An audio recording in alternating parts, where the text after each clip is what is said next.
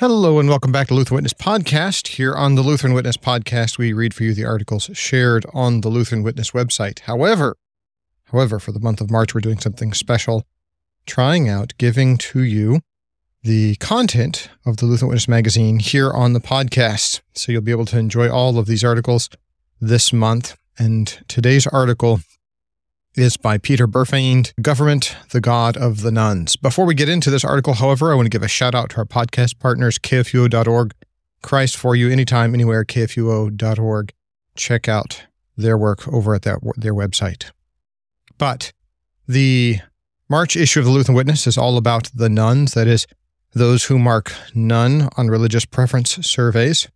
And in our article today, Peter Burfeind takes up the spiritual reality, the deity that rests behind a significant portion of the spiritual but not religious thinking in America today, and that is the government. So let's dig right on into this Government, the God of the Nones by Peter Burfeind.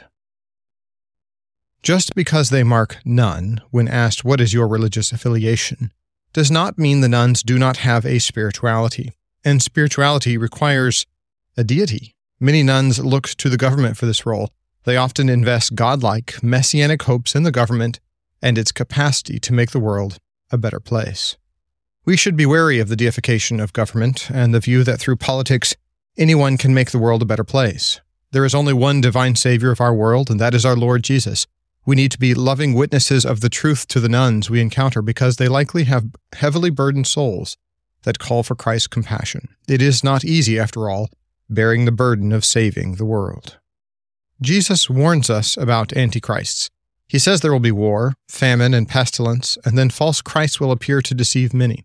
False Christs, or antichrists, will deceive many into believing they can save the world from these ills. When there are wars, famines, and pestilence, a leader will emerge promising to end these things and make the world a better place. Jesus warns us precisely of these messianic aspirations. War, famine, or pestilence have afflicted the world since the fall. They are but the beginning of the birth pains. Matthew 24. Yet people still fall for the messianic deceit that a person or movement can create world peace, end world hunger, stop pestilence, or avert climate catastrophe. St. John adds dimension to Jesus' teaching when he writes, quote, Every spirit that does not confess that Jesus Christ has come in the flesh is not of God. And this is the spirit of the Antichrist, which you have heard was coming and is now already in the world. 1 John chapter 4, New King James Version. St. John was addressing the rise of Gnosticism in the church. Gnosticism believed that an evil deity created the physical, material universe and that we are divine sparks trapped in physical bodies. The true God sent Jesus as a messenger to enlighten us to this truth and to teach us how to escape our bodies and return to Him. But, Gnosticism taught, Jesus only appeared to use a body while on earth. The Gnostics denied that Jesus Christ has come in the flesh. What does all this have to do with politics? Well, the Gnostics show how people can grant messianic, Christ like attributes to political figures. For them, Christ is not a human person existing in flesh and blood, that is, the man who lived in first century Palestine and who is present sacramentally today in the church. Rather, anyone who promises to save our world bears the mantle of Christ. That can be a single political figure, or it can be a political movement. Either way, St. John writes, anything that takes the place of Christ is the spirit of the Antichrist. In his commentary on St. John's epistles, Martin Luther called the millenarian movement of his day antichrists.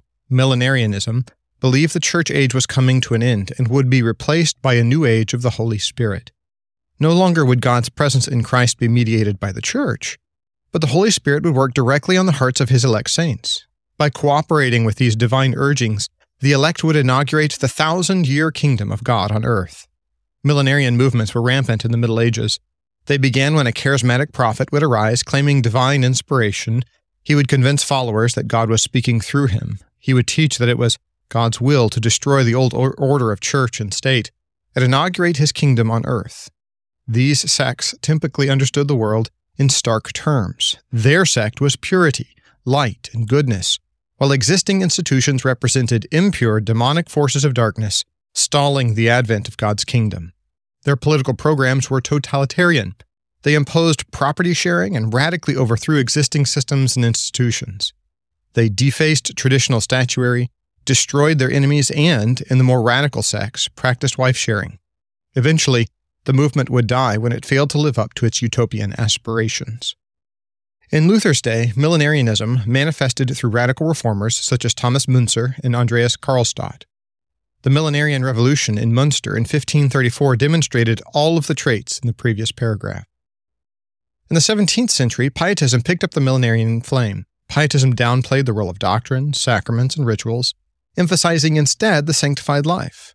This core theology echoed millenarianism. Those in tune with God's Spirit can use their personal purity to purify society and thereby inaugurate God's kingdom on earth. Pietism sets up an extremely important figure in our story Georg Wilhelm Friedrich Hegel, 1770 to 1831. Hegel was raised in the Duchy of Württemberg, a highly pietistic area. Through his pietism, Hegel inherited millenarian understandings of world history. God's Spirit is active in the world, inspiring Christians to be activists to bring about a better world. Hegel's challenge in the 18th century was to frame these views in a way acceptable to an Enlightenment world where science was king. His philosophy arose from this project. He created a secular form of millenarianism. Instead of the Holy Spirit, he posited the spirit of history. Instead of a prophet, he proposed the enlightened philosopher.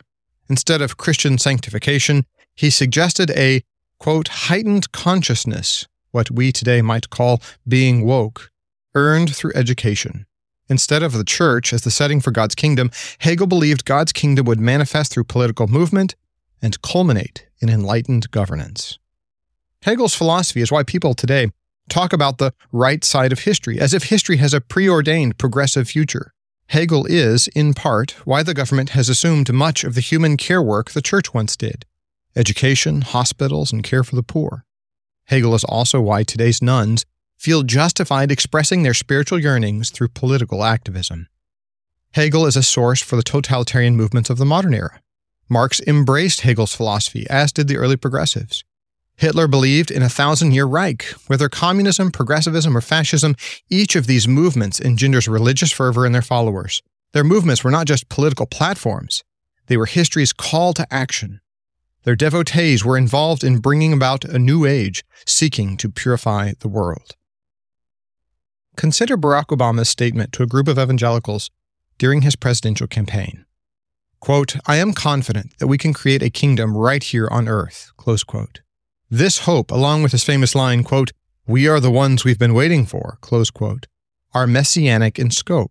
But notice, the Messiah it confesses is not the flesh and blood Jesus. It's us. Herein is the weak point in millenarian spirituality embraced by the nones. In 1944, six ex communists published a book whose title is revealing The God That Failed. Each author described the effect communist ideology had on him as a religion that invoked a feeling similar to religious fervor. But the failures of communism led them to cynicism and doubt. Their God had failed them.